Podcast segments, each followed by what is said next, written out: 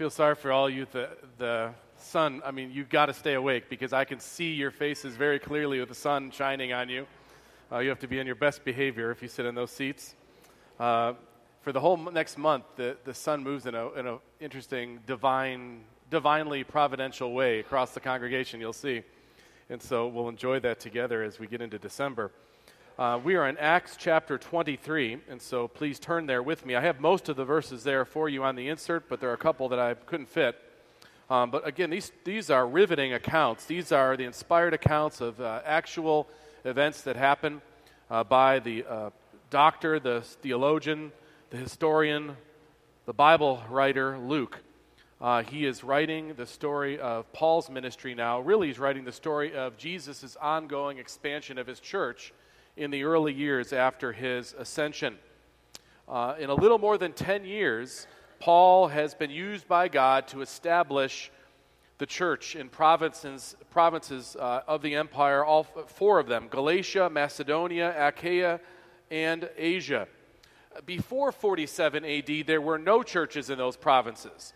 In AD 57, Paul spoke in his letters as though they had been evangelized. In other words, the name of Christ had been proclaimed in all those places.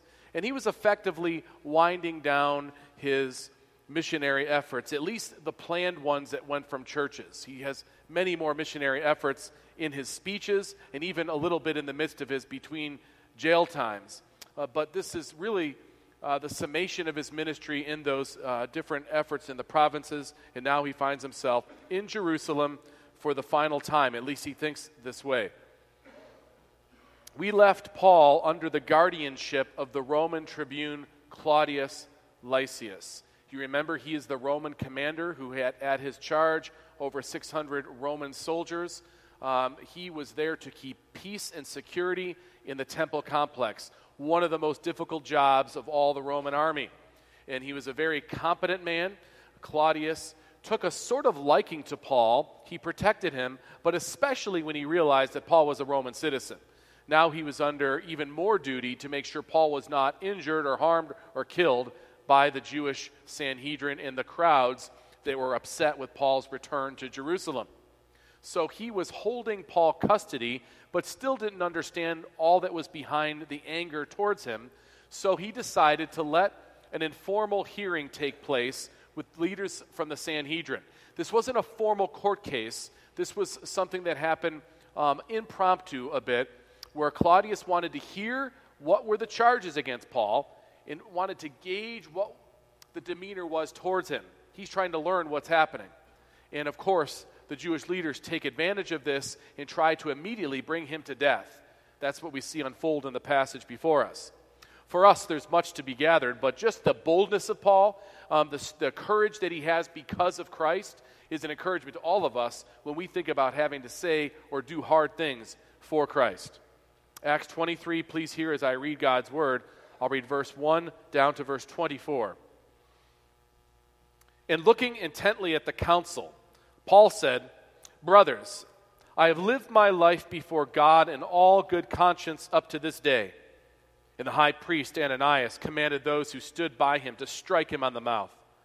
Then Paul said to him, God is going to strike you, you whitewashed wall. Are you sitting to judge me according to the law? And yet, contrary to the law, you order me to be struck. Those who stood by said, Would you revile God's high priest?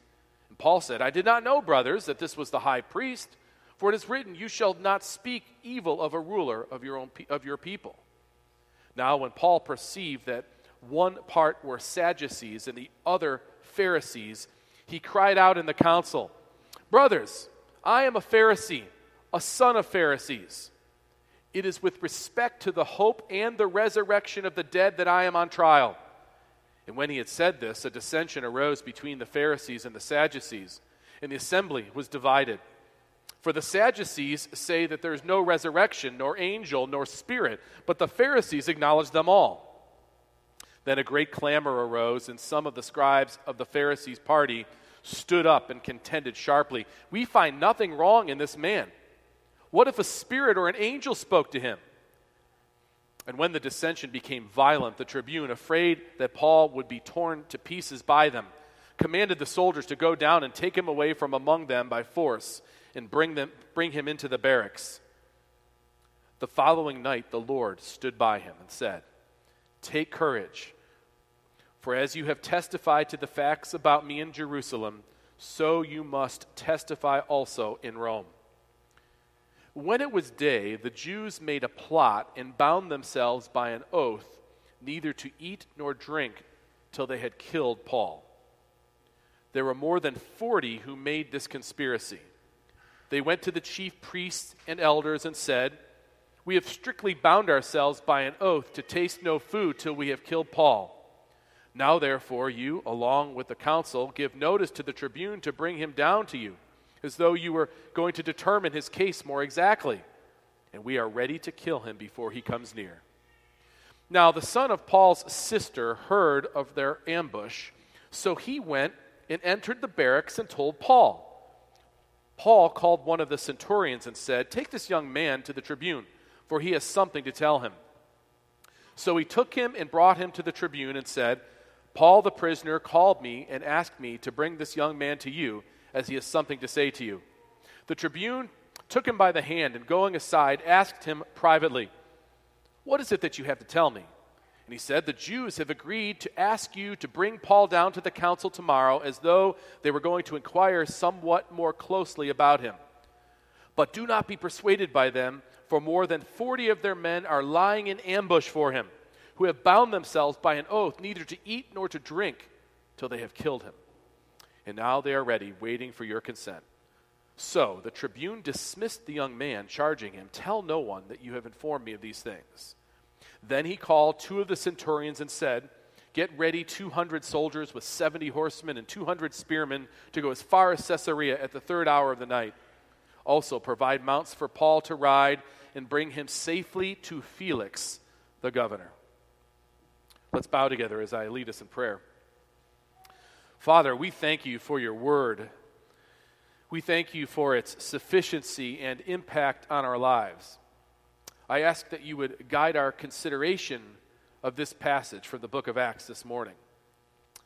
May we rightly understand what is being communicated and where there are applications to be made. Give us your Spirit's aid in living out the truths that we are exposed to. We see your sovereign hand upon the expansion of your kingdom, even against hateful opposition, and we are encouraged. We are comforted. Your word is a light to our path and a lamp to our feet. Pray this in Christ. Amen. With Paul's missionary efforts, at least his planned missionary efforts, effectively done, having established churches in four provinces, Paul turns his gaze to Jerusalem, where he believes his last real mission lies with his countrymen, those he loves so much who are rejecting Christ, those with all the roots, all the background, all the foreshadowing, the temple itself, picturing the, the presence of God with his people, yet so blind to the Messiah having come. Paul saw himself as one who would, was fulfilled in his understanding from Judaism. And so he was conscience clear and he was confident going back, but he was also realistic and knew this could mean his death. The last six chapters of the book of Acts are basically about his various interactions with rulers and religious leaders. Have you ever wondered what made him so bold? I know he's an apostle, and we think like that. Well, he was Paul. But Paul says many times in different ways, Follow me as I follow Christ. Now, we can't be apostles, but we could be put in spots where we are supposed to be speaking up for God. We're supposed to say the right thing in a moment that seems difficult and we become cowards often, or we're quiet, or we, we think, well, I'm still a Christian, but I'm not going to speak up on this, or I'm just going to lie low. I'm not going to bring attention to myself. And certainly there's wisdom about when and where to speak up. But when you see Paul in the, in the positions he finds himself, or that God places him in, it inspires us, it encourages us to speak what is true and to fear God, not man. And I don't mean be scared of God, know that He is our provider, the sovereign Savior, the one who watches over us, who controls all things. And we should be mindful of Him and His will, not the will of man or what man says they may do to us. This is what makes Paul so bold in his witness. It's even more personal than just knowing God is sovereign and in control. This has to do with the legalist, moralist, miserable, striving Pharisee named Saul meeting Jesus Christ and realizing that Christ loved him and made him his own. Saul became Paul when he experienced the saving love of Christ. And so his life was forever changed, and his fear of man subsided because of his fear, his healthy fear of God who loved him. Later, when he was writing from a Roman prison to the Philippians, he says the following But one thing I do, forgetting what lies behind and straining forward to what lies ahead, I press on toward the goal for the prize of the upward call of God in Christ Jesus. We see what motivates Paul, and this is inspirational, motivational for us as believers today. F. F. Bruce was the foremost scholar on the Apostle Paul. He studied Paul's life and letters and lectured and spoke on Paul's life and letters for over 50 years. He wrote a summary book about Paul called The Apostle of the Heart Set Free. And he wrote the following summary that I think gives us some insight on what motivated or carried Paul in his mission. Bruce writes, where love is the compelling power, there is no sense of strain or conflict or bondage in doing what is right. The man or woman who is compelled by Jesus' love and empowered by his Spirit does the will of God from the heart. Paul could say from experience, 2 Corinthians 3, where the Spirit of the Lord is, there is freedom. Paul's salvation, Paul's sense of God's hold on him, his loving hold on him, this compelled him forward to have the courage he needed to fulfill the mission that Christ gave him. When we read of Paul standing before such powerful councils of men, we are amazed. He endured beatings and floggings and mistreatment for years, but still came back for more.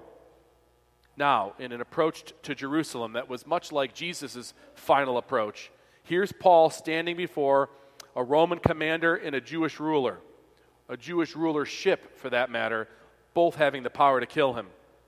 Later, reflecting upon his experiences when he writes the second letter to the Corinthians, he says, For if we are beside ourselves, it is for God.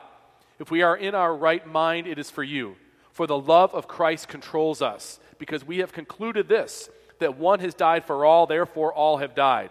And he died for all, that those who live might no longer live for themselves, but for him who for their sake died and was raised. This is what drives Paul. And if we're wondering how to be more brave, or to have more courage, or to stand up for what God calls us to stand up for, it comes from being completely in tune with who we are in Christ and the love we have from God through Christ. Compelled by God's eternal hold on him, Paul stood firmly for the truth. Constrained by the love that God showed him in Christ, Paul could be a bold witness. He didn't fear man any longer. He knew who the right one to fear was. Having met the true and living God through Christ, he's no longer guided by the fear of man. And if you think about it, just pause for a moment. Almost everything you're worrying about right now, everything, has some connection to being afraid of what people think of you or what they can do to you.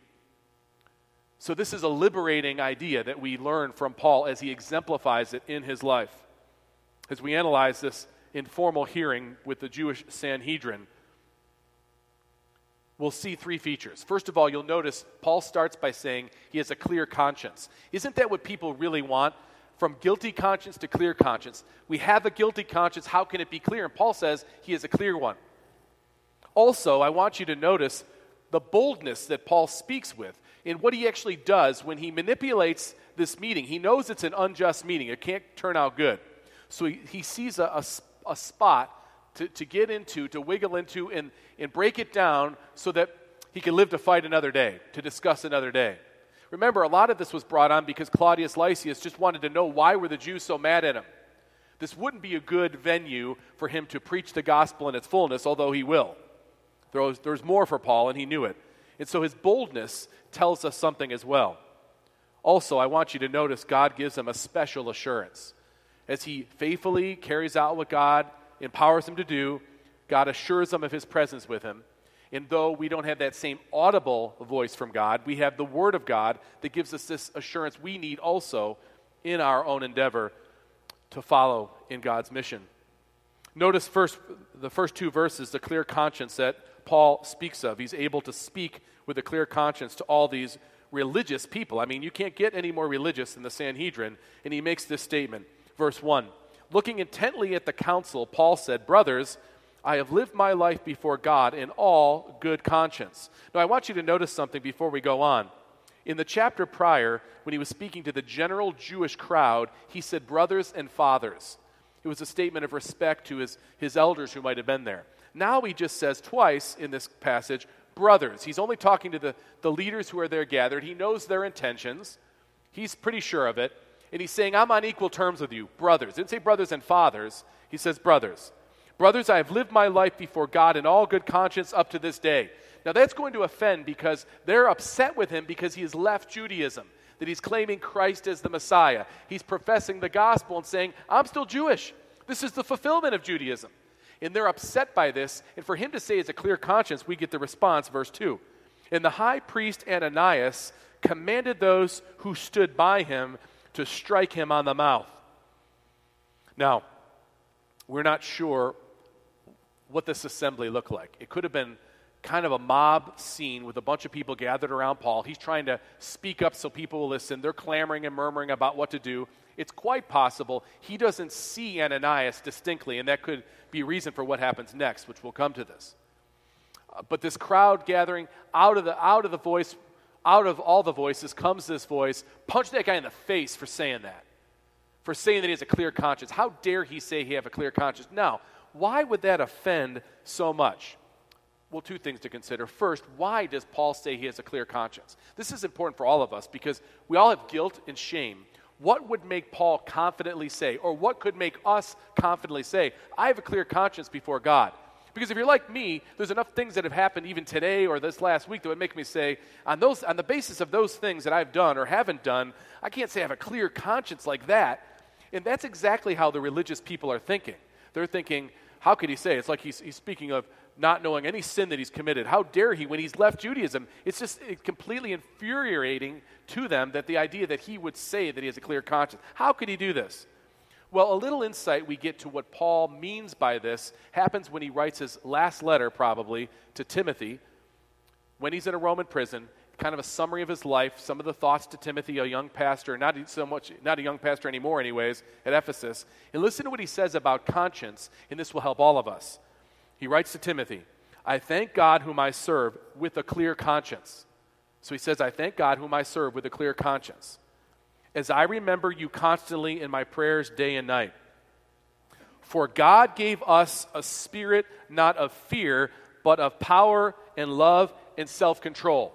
So his clear conscience is coming from a gift that God's given him. And it goes on. Therefore, do not be ashamed of the testimony about our Lord See where his confidence lies? Nor of me as prisoner, but share in suffering for the gospel by the power of God, who saved us and called us to a holy calling, not because of our works, but because of his own purpose and grace. He grasps the gospel, and that gives him a clear conscience. He gets that the grace of God has freed him from the just deserts of his sin. So his clear conscience is not that he lived a perfect life or done everything just right, but he stands in a clear conscience because he stands in Christ. That's what he's saying to Timothy at the end of his life. This is what I want to summarize. I have a clear conscience before God, and then he lays out the gospel of God's grace. He says he saved us and called us to a holy calling, not because of our works, but because of his own purpose and grace, which he gave us in Christ Jesus before the ages began, in which now has been manifested through the appearing of sa- our Savior Jesus Christ, who abolished death and brought life and immortality to light through the gospel. So, Paul's clear conscience was not based on his moral performance, but rather on his relationship to Christ. This is why he could stand so boldly. A Christian, you and I, do not stand in our own merit, we stand in Christ. Now, it is a separate matter and an important matter. When we sin, we have twinges of our conscience. At that level, yes.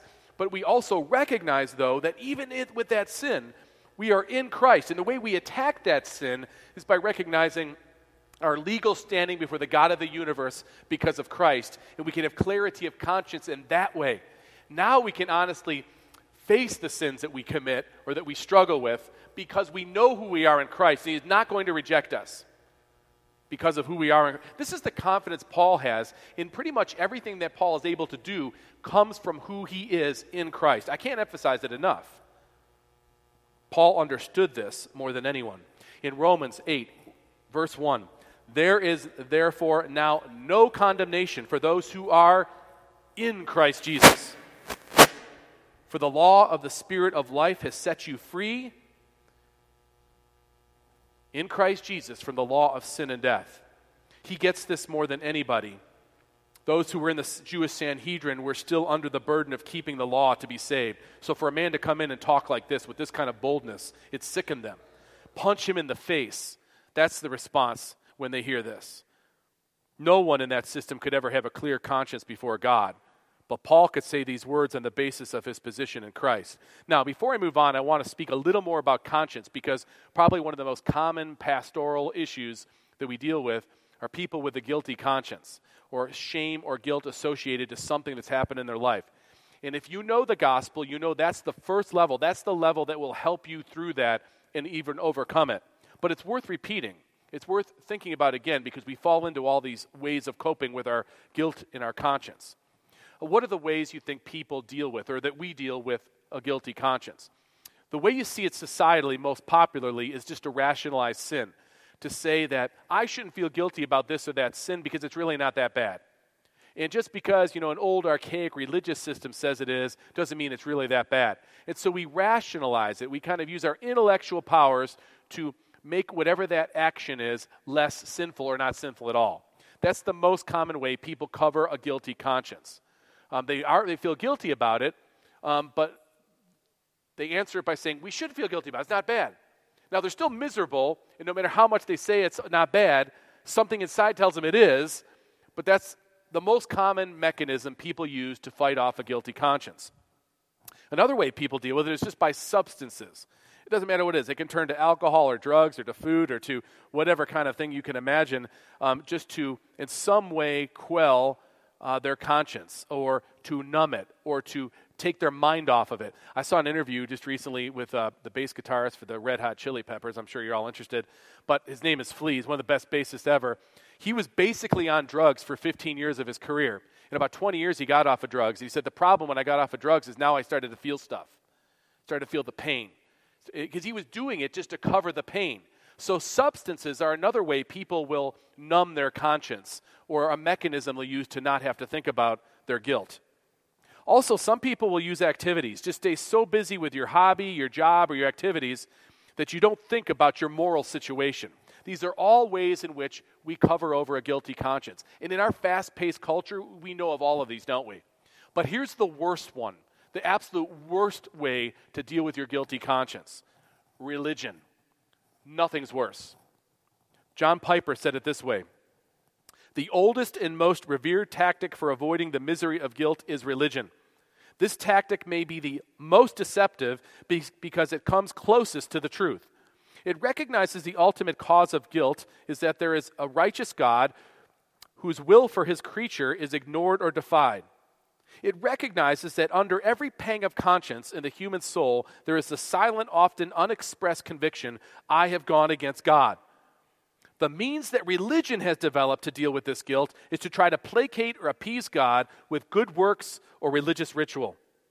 Religious people know they owe God a great debt for their disobedience, but they often make the terrible mistake of thinking that they can pay it back through good works and the performance of religious duties. I hope you're not in church because you're trying to pay back or you're trying to earn something. That's not the reason why you should have come here this morning. Now, I'm glad you did come here because now you can hear the gospel. The reason why you're here is to bring glory to God. And the reason why you can bring glory to God is because He has set you free through Christ by giving you faith in Him so that you rest in Christ and His merit, not your merit. In fact, you know nothing you bring is an offering to God. Only what is done for you in Christ counts for anything. And that's why you want to come, is to worship Him for that. But religious rites and rituals and just being religious, that's the biggest guise and the biggest guide to hell there is.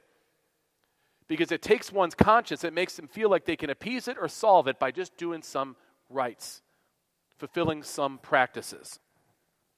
This describes the Judaism that Paul was confronting, so it explains why Ananias was so upset with the statement, I have a clear conscience before God. 2 Corinthians chapter 5, Paul writes, For our sake he made him to be sin, who knew no sin, so that in him we might become the righteousness of God. That's the only way our conscience will ever be truly clear, is that when we are in Christ, when we are placed in him by faith. Then from that place, we can begin to deal with the sin that assails our life. But our conscience can be clear. Now let's analyze the bold witness we see of Paul, and it's a bold one. It's, it's, it's Pauline for sure. Verse 3. So the response Paul has to Ananias after Ananias says, Somebody punched that guy in the face, Paul said to him, God's going to strike you, you whitewashed wall. Are you sitting to judge me according to the law, and yet contrary to the law, you order me to be struck? Now, his, Paul's knowledge of the law was as good as anybody's. So he knew that there were at least two places. Ananias, he didn't know who was speaking at this point, we assume. We, he doesn't know who's saying it, but he knows that that man doesn't know the law in fullness because, in, at least in Leviticus 19, chapter, uh, verse 5, you should do no justice in your court, it says, to the Jewish people. And then the extra biblical laws say specifically you can't strike an Israelite in the face. So he is saying to this voice who speaks, You whitewash wall, you're judging me according to the law, yet you're contrary to the law yourself. Those who stood by then told Paul something that he apparently didn't know. Would you revile God's high priest? And Paul said, I did not know, brothers, that this was the high priest, for it is written, You shall not speak evil of a ruler of your people. So he quotes again from the law. Now, there is an interesting debate that has arisen over the years over did Paul know that he was the high priest? Now, one take, uh, Calvin and Augustine both agree. He knew, and he was simply saying that Ananias was not worthy of being the priest. I didn't know this guy was worthy of being the priest. You're calling him the priest? That's what they think he means. Some say that it was a matter of this crowd was so vast, it was an informal hearing. They weren't wearing their normal robes. And so a voice comes out of the crowd, punch that guy in the face, and he says to him, You whitewash wall, and doesn't realize it's Ananias until it's pointed out, and then he corrects himself. Some others, like John Stott, he said, Paul couldn't see very well, and he just didn't even see who said it.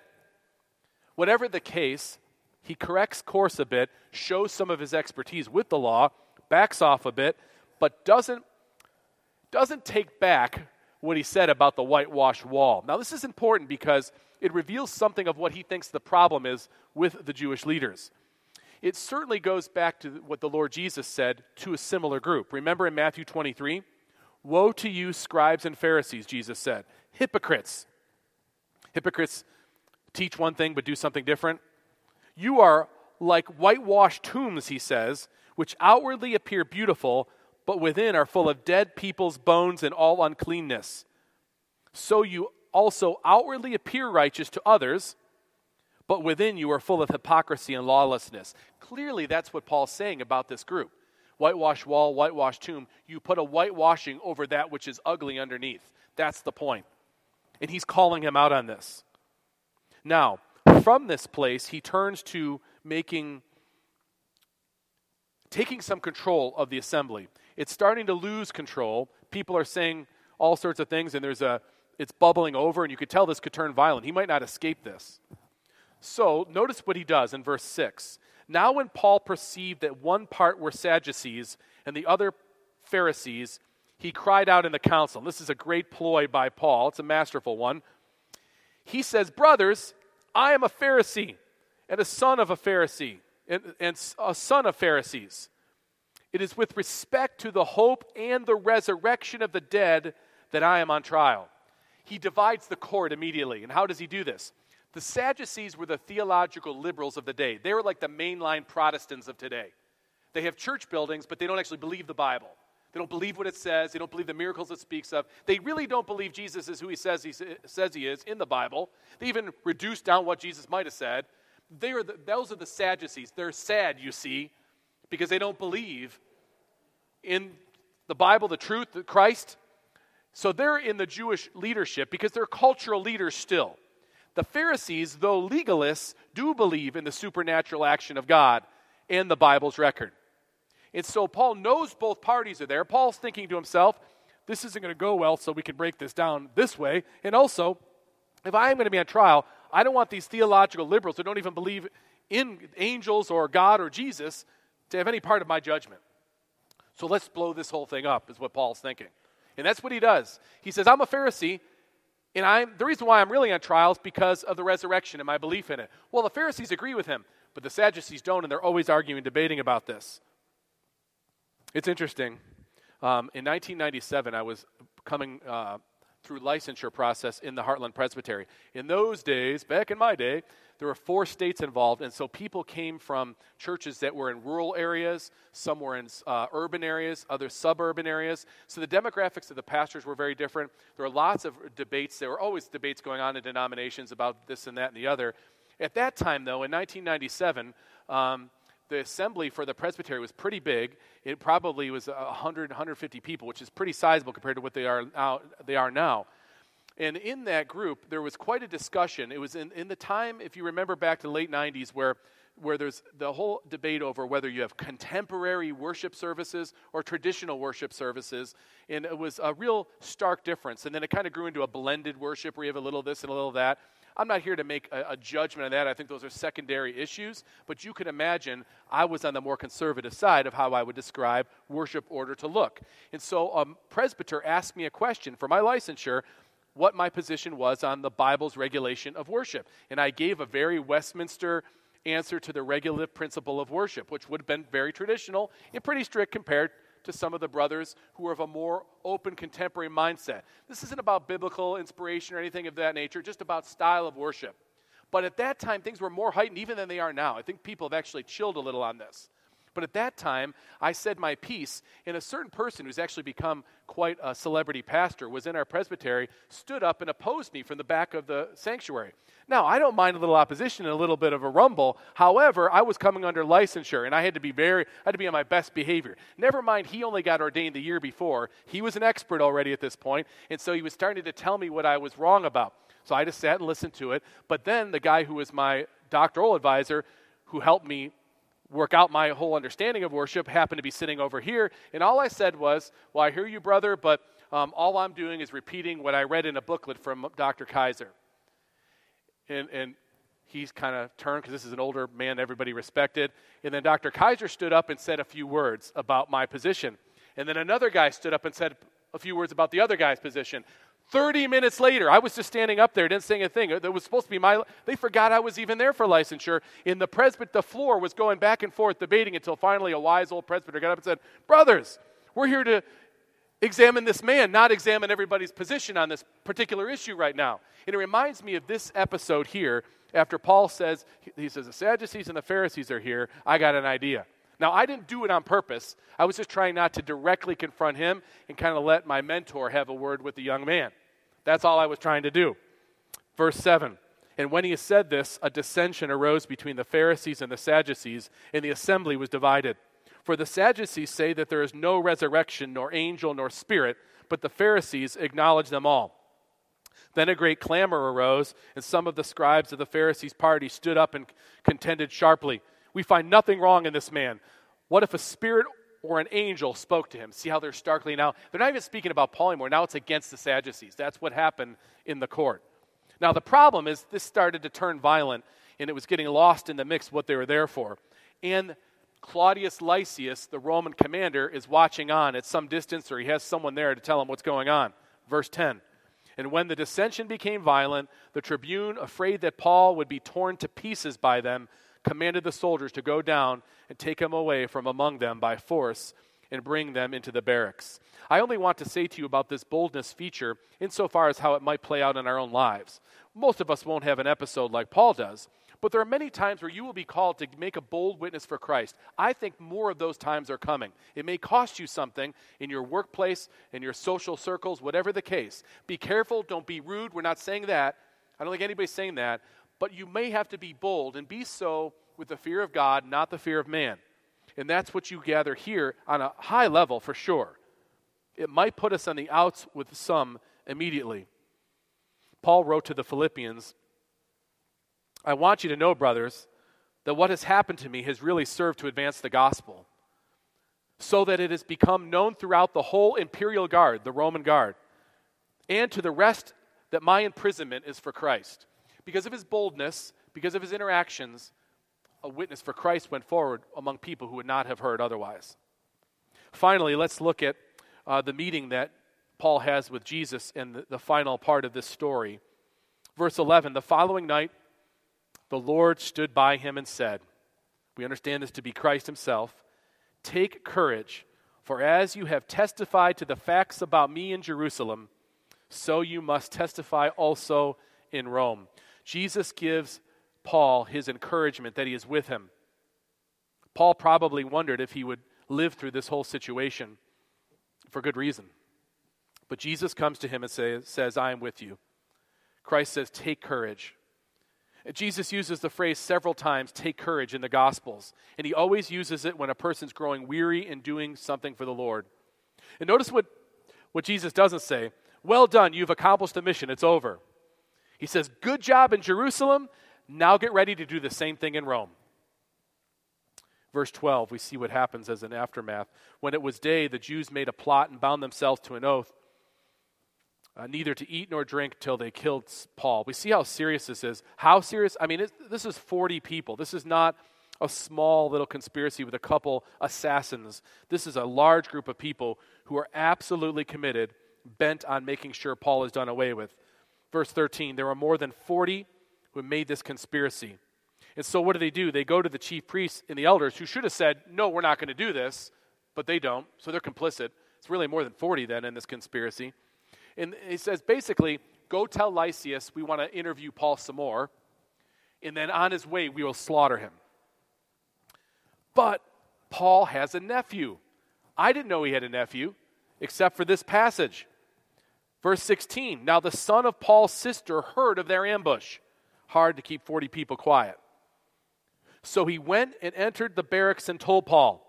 Paul called one of the centurions and said, Take this young man to the tribune, for he has something to tell him. So, when Claudius hears what happened, verse 22, the tribune dismissed the young man, charging him, Tell no one that you have informed me of these things. God assures Paul of his presence, and in this instance, shows in a magnificent way how he's going to protect him. The Lord lets Paul know he will never leave him, that he's going to give him the courage that he needs. Now, we don't know the end result for us individually, the church, so forth, but we can be sure by the basis of the Word of God that He promises always to be present with us, to give us the courage we need in those moments, to even give us deliverance at times from things. Amazing deliverances. We know this because He's done it before in the past. He could do it again in the future. If He doesn't, He'll still provide for us the grace we need, He'll provide for us what we need to hold up under whatever it is. This promise of his presence is always perpetual, it's constant with his people. He is with us, and we can know this. And this, among all things, probably gives us the greatest fear of God as opposed to the fear of man. God's the one who is sovereign over our life and death, not man. And so, with this knowledge, it helps us to carry out the mission that God gives us with courage. Boy, what a violent approach. I mean, 40 people, they have to tear him up for this. Why do you suppose, if you ask yourself, what is so bad about what Paul is preaching here? Well, at the very fundamental level, bringing the gospel to bear would do away with all their systems, all the things that they had built their securities around for their, lively, their livelihoods, for that matter, for their security, their identity. Now, they thought in their mind, with Christ, we don't need any of this anymore. We're nothing. It was a personal confrontation of them in their idols, their gods replacing with the true God. And they hated this idea. But Paul captures the, the basic idea that natural fleshly man has towards the gospel when they hear it. And you have to remember this. If you're a Christian, you love the gospel, and it's hard for you to fathom why would someone hate this message? Paul wrote to the Corinthians The word of the cross is folly, it's foolish to those who are perishing, but to those of us who are being saved, it's the power of God. It, it's as simple as this the gospel is the power of God for salvation, and it is also a threat to everything our fleshly self holds dear. It is a threat to our self righteousness. We cannot come to God unless we confess that we have no righteousness of our own. We confess that we desperately need Jesus to save us from ourselves. That is not a message fleshly man or woman wants to hear. It's a threat to our materialism.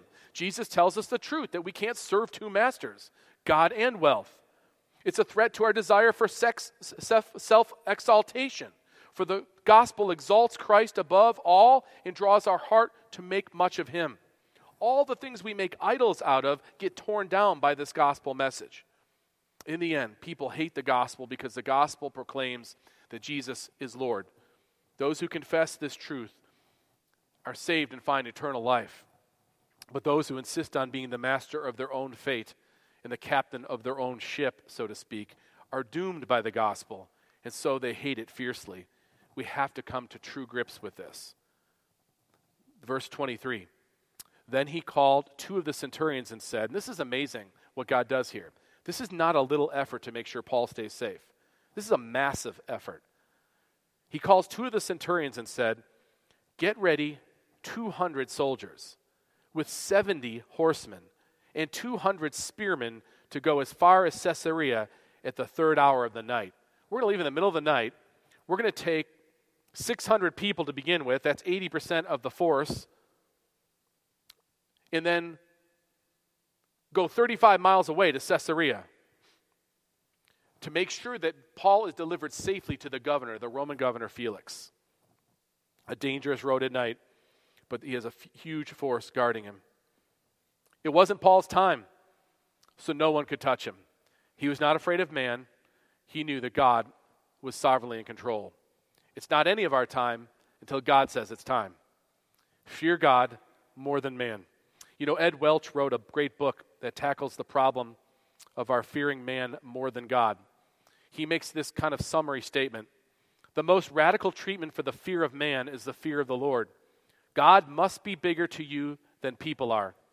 This antidote takes years to grasp. In fact, it will take all of our lives. Listen, wherever you are in the phase of your life right now, be honest.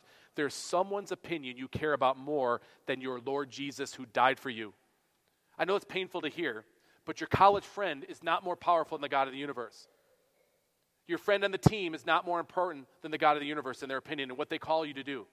Your boss is not more important than what Jesus wants you to do for him the culture's opinion of us as Christians is not more important than what Christ calls us to. Paul gives us inspiration towards this end, and I hope we grasp it because he is saying to us, as I follow Christ, follow me. And this is exactly the kind of thing we need. Let's bow together as I lead us in prayer. Lord, we read in 1 Thessalonians, Paul writing, we have been approved by God to be entrusted with the gospel, so we speak, not to please man, but to please God who tests our hearts. Lord God, we are encouraged, inspired by Paul's bold stand in this precarious situation. Give us similar boldness in areas of our lives that require it. Give us an awe and dependence upon you, indeed, a reverential fear that makes us unafraid of the power, opinions, or actions of people. Indeed, make us to fear you more than man. In Jesus we pray. Amen. Let us together respond by singing a, a victorious song of pronouncement, pronouncing Christ's cross and what it gains for us. 263, we'll stand and sing verses 1, 2, and 3 of Lift High the Cross.